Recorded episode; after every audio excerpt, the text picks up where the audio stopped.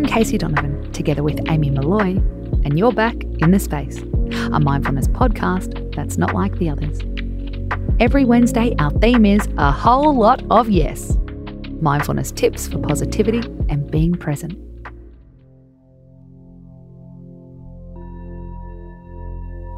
Do you fear happiness? It might sound like an odd question, but it's more common than we think.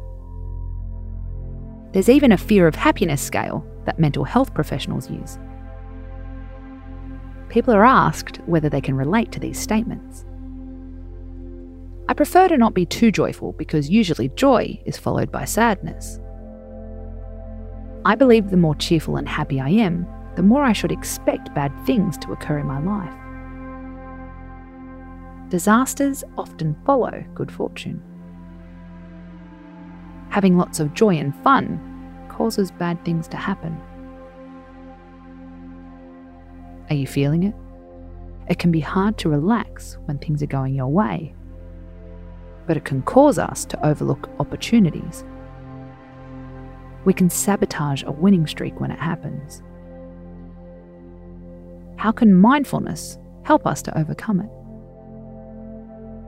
Tip 1 Remember that all of life is transient. Nothing is permanent. So at some point, something bad will probably happen.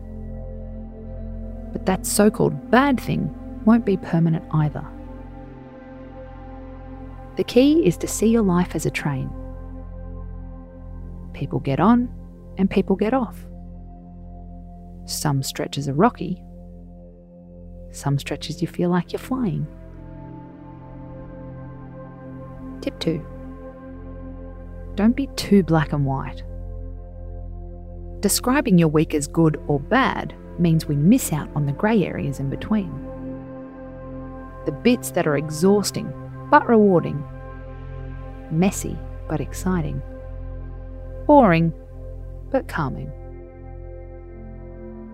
Tip 3 Share your victories we talk about the importance of sharing your worries.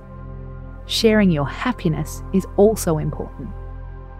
It makes it feel real and it allows other people to celebrate with you. Trust your happiness like you trust your sadness. It's here. It's real. Let yourself enjoy it. I'm Casey Donovan, and you've been listening to The Space. Tune in tonight for another wind down episode. We'll be sharing three words that can transform your anxiety. Space out.